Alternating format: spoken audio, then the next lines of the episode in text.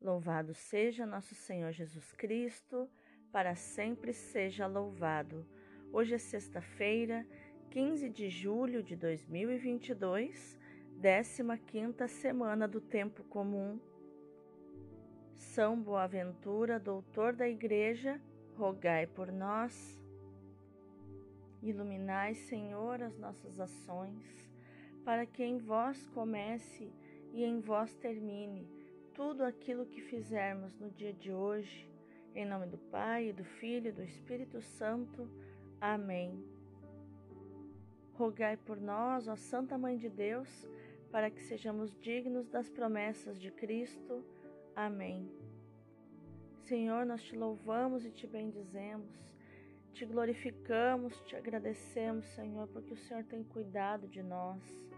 Nós temos sentido Senhor, o teu trabalhar no meio de nós, no nosso interior. E eu te entrego, Senhor, te peço, já te agradecendo, Senhor, por este momento a sós contigo. Fica comigo, Senhor. Fica conosco, Senhor. Nós queremos sentir a tua presença nessa lexio divina, nessa leitura orante da tua palavra, Senhor. Nós queremos sentir a presença do Teu Espírito para nos revelar todas as coisas, como nosso Mestre interior. Vem em nosso auxílio, vem em auxílio da nossa fraqueza, Senhor. Dá-nos a fome e a sede da Tua palavra, o desejo de perscrutar, de investigar, de conhecer a Tua palavra, Pai que é viva e eficaz, que excede todo entendimento. Tudo isso nós te pedimos e já te agradecemos em nome de Jesus. Amém. A primeira leitura de hoje é Isaías 38, do 1 ao 6, do 21 ao 22 e depois Isaías 39, do 7 ao 8. Naqueles dias, Ezequias foi acometido de uma doença mortal. Foi visitá-lo o profeta Isaías, filho de Amós, e disse-lhe: Isto diz o Senhor: Arruma as coisas de tua casa, pois vais morrer e não viverás. Então Ezequias virou o rosto contra a parede e orou ao Senhor, dizendo: Peço-te, Senhor, te lembres de que tenho caminhado em tua presença com fidelidade e probidade de coração, e tenho praticado bem aos teus olhos. Ezequias prorrompeu num grande choro. A palavra do Senhor foi dirigida a Isaías. Vai dizer a Ezequias: Isto diz o Senhor, Deus de Davi, teu pai.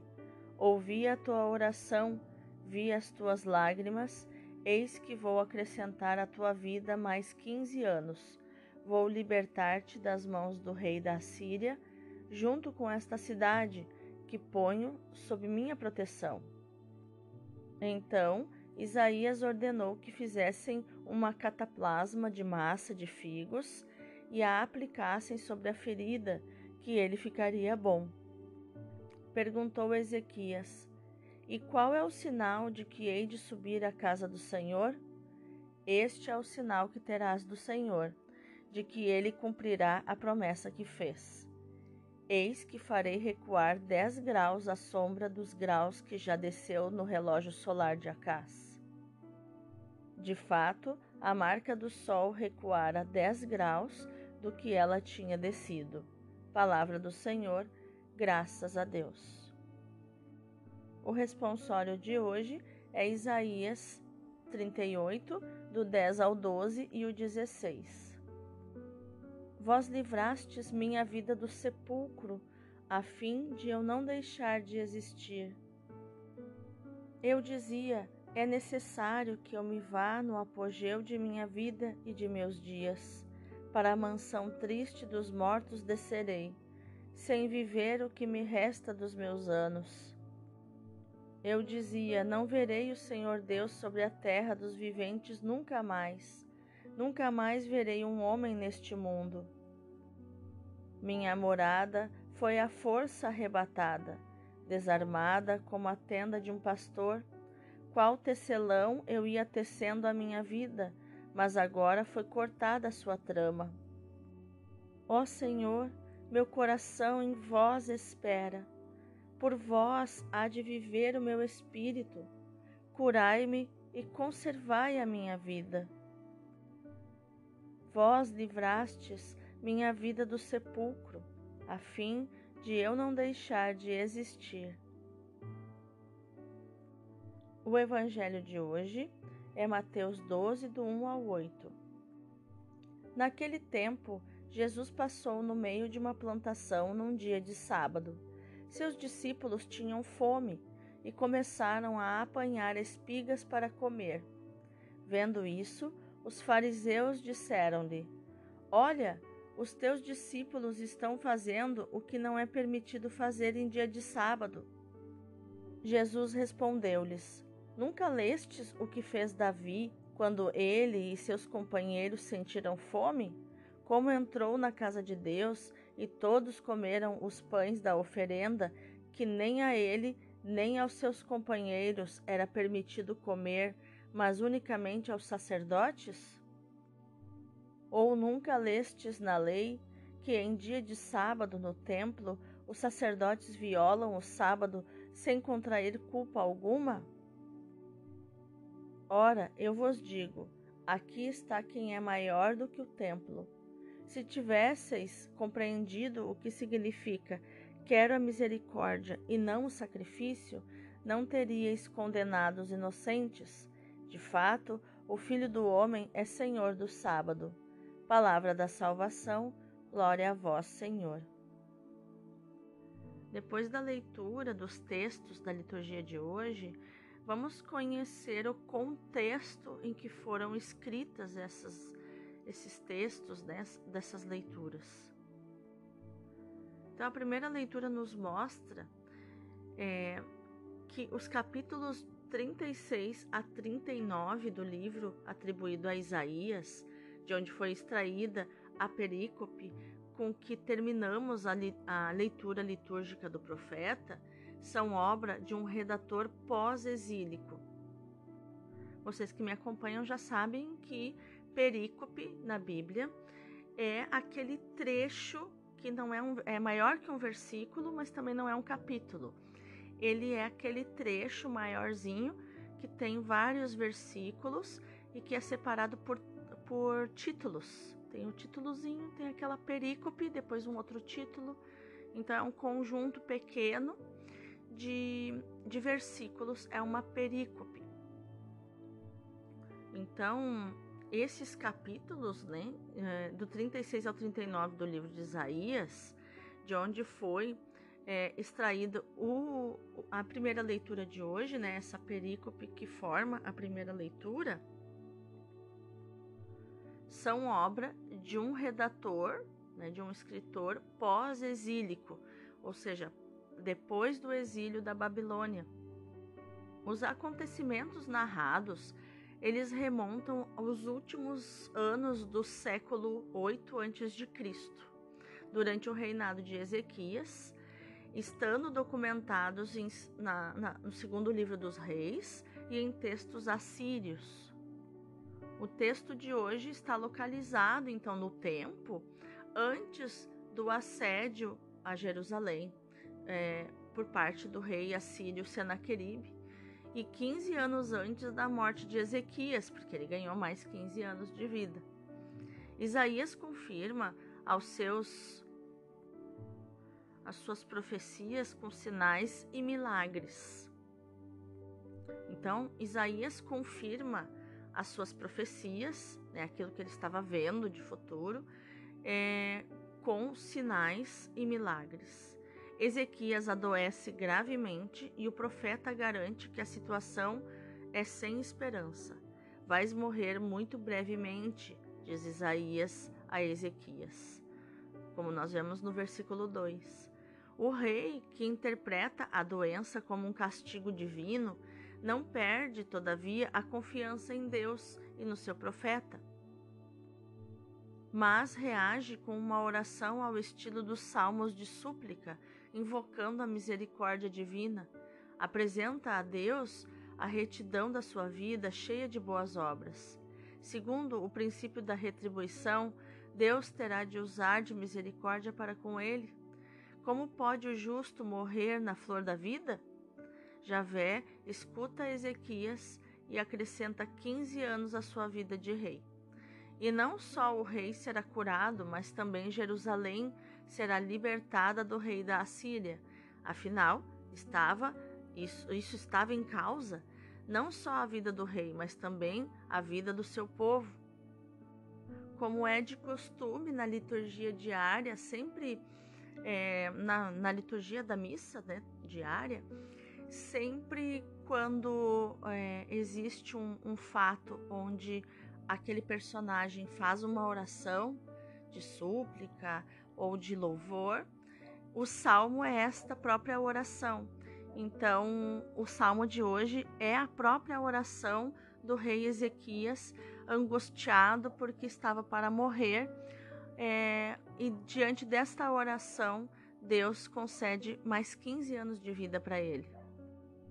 Já no Evangelho, Mateus narra uma das numerosas controvérsias entre Jesus e os especialistas da lei, os escribas. Por um lado, e os leigos piedosos, os fariseus, por outro lado. Eram confrontos inevitáveis. A religião deve ser libertadora e não escravizadora. Mas aqueles dirigentes tinham feito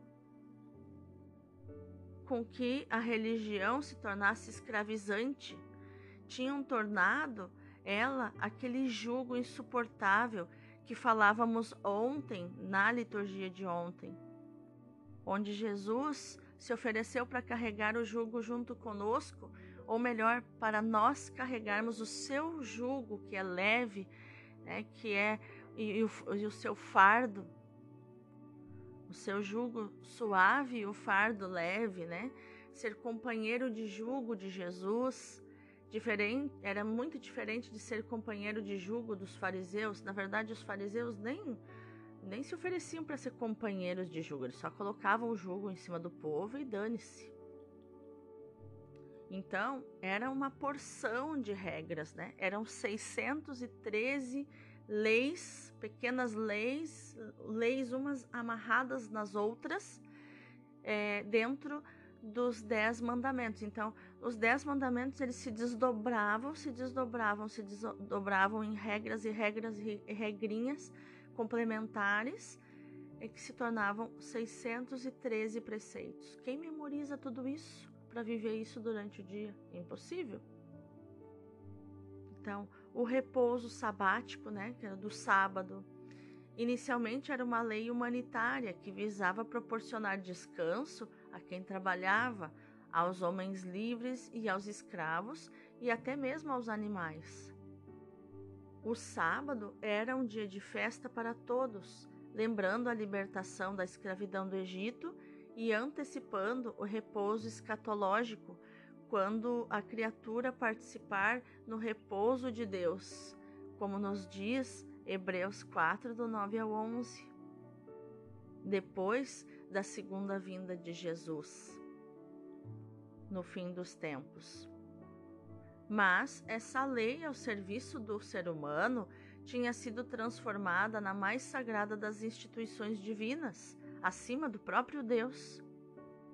O sábado se tornou maior que Deus, na visão dos legalistas, dos fariseus e dos, e dos escribas.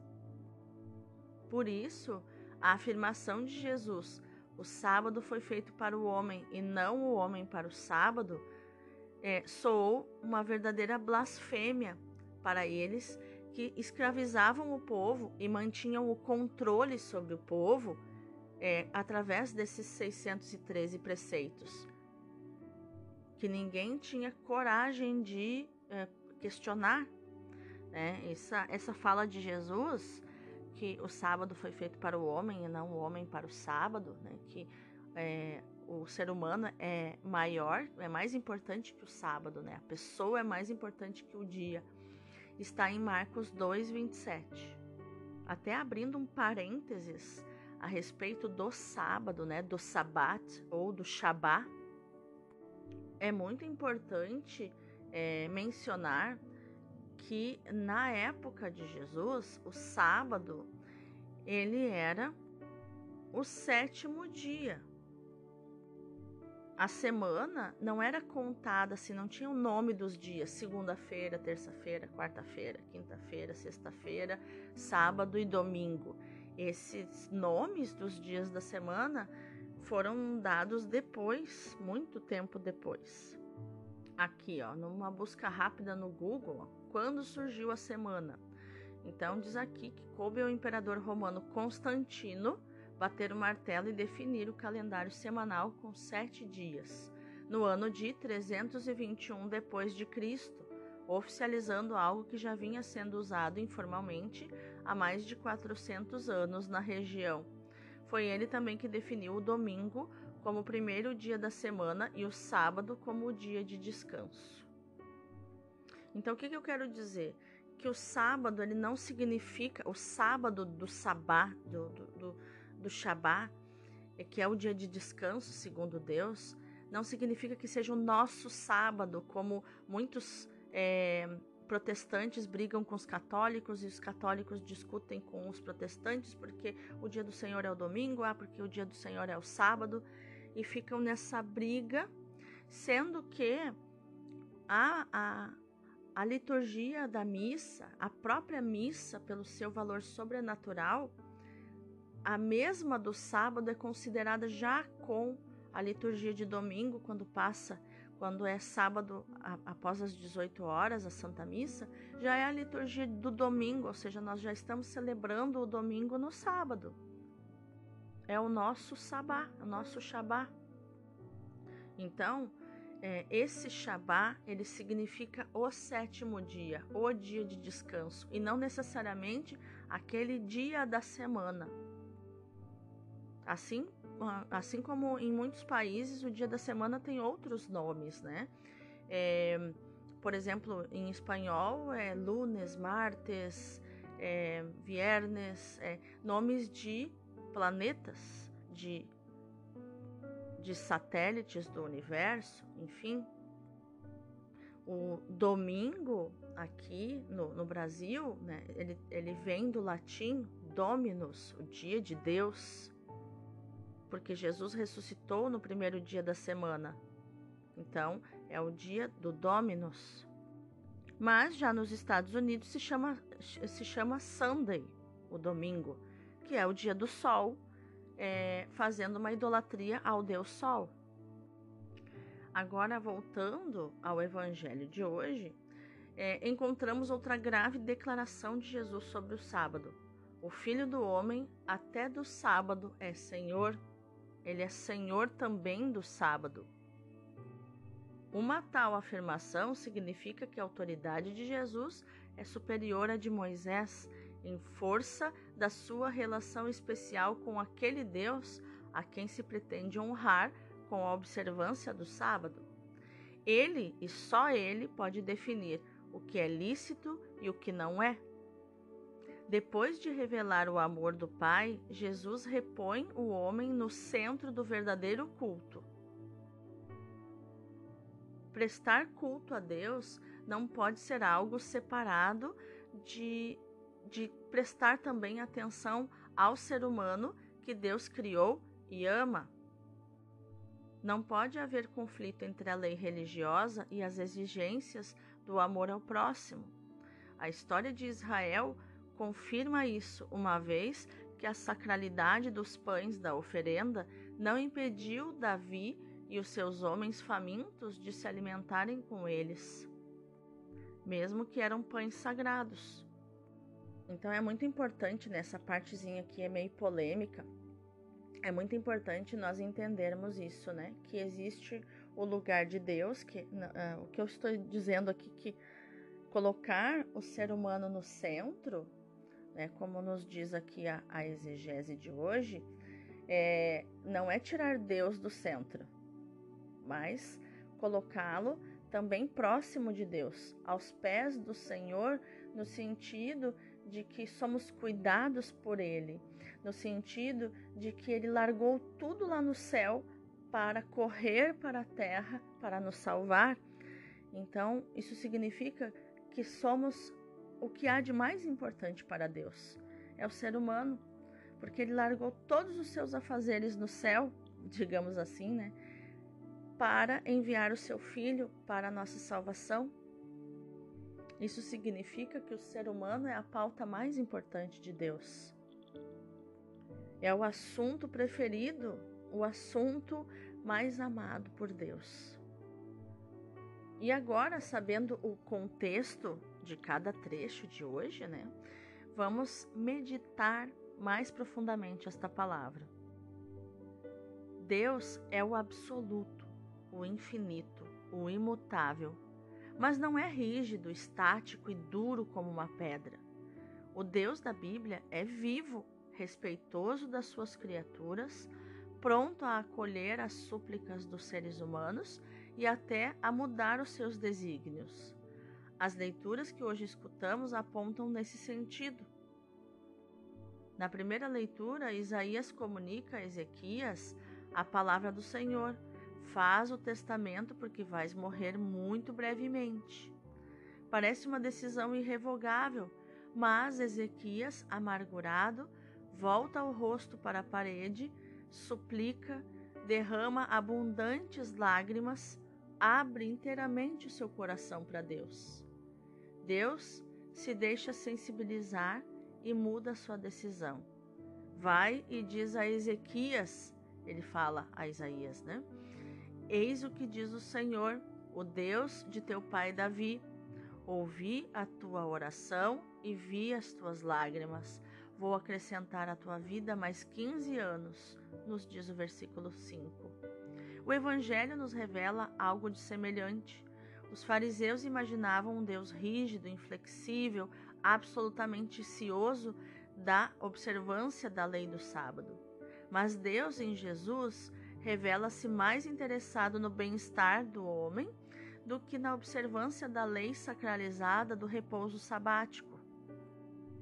A lei é para ser observada, com certeza, mas, mais do que o sacrifício, Deus, bom e compassivo, prefere a misericórdia.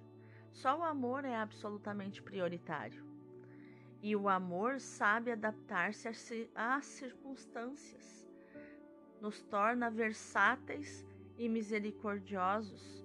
Uma religião do amor é mais exigente do que uma religião de banalidades, de regras, de leis. É, isso tudo reduz essa, essa atitude reduz tudo à observância de leis imutáveis e inflexíveis. O grande problema é quando a tradição se torna lei. A observância desse tipo de leis pode dar segurança, paz de consciência e até oferecer um critério imediato de juízo do que é justo e do que não é como no tempo de Jesus, é uma operação que continua a ter sucesso também hoje, quando sentimos necessidade de pontos seguros de referência, verificáveis, mas nem sempre estamos dispostos a formar uma consciência iluminada, capaz de discernimento, para aprendermos a acolher cada pessoa na sua inconfundível unicidade. Cada ser humano é único, irrepetível Jesus continua a recordar aos fariseus de ontem e de hoje, porque também entre nós há muitos fariseus.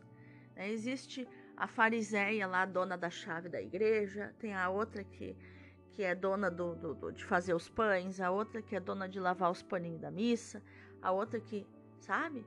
O, o, o dono da limpeza, o dono da festa, o dono do salão. Há muitos fariseus dentro da igreja. Né? E, e Jesus continua recordando aos fariseus de ontem e de hoje que Deus é misericórdia e que tudo o que é feito em seu nome ou apresenta os sinais característicos da misericórdia é, é muito possível de ser falso. Por isso, precisamos é, nos, nos questionar como é a minha religião, Jesus é de fato o meu Senhor e Mestre? Não será a minha religião uma construção minha, um construto pessoal, aparentemente devota, mas também pagã? Se nos comportamos como patrões de Deus e da sua graça, se a nossa relação com Ele fica sempre pelo mínimo, pela lei, pelo dever, nós o excluímos da nossa vida, julgando-nos senhores de nós mesmos e dos outros, porque essa, esse tipo de religião se torna completamente mental, não desce nunca para o coração. É uma fala com Deus sempre com pressa sempre repetindo orações prontas, sempre é, em, repetições onde a minha mente está longe, onde é a minha boca só que está pronunciando, mas eu não tiro um tempo para me comunicar, para conversar com Deus. Então, que o grito de Ezequias ele nos sirva de exemplo.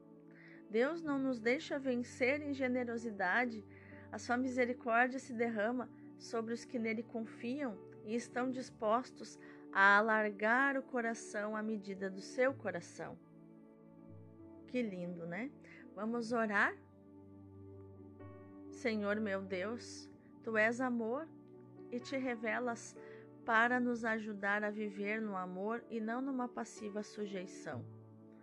Quão difícil é viver o teu dom, a liberdade do amor no, nos assusta muitas vezes.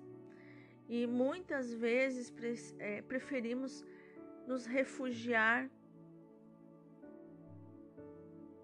nesse caminho dessa lei sem coração, dessa lei insensível e implacável, que só fala dentro de nós puro, impuro, certo e errado, mas nada tem do teu coração.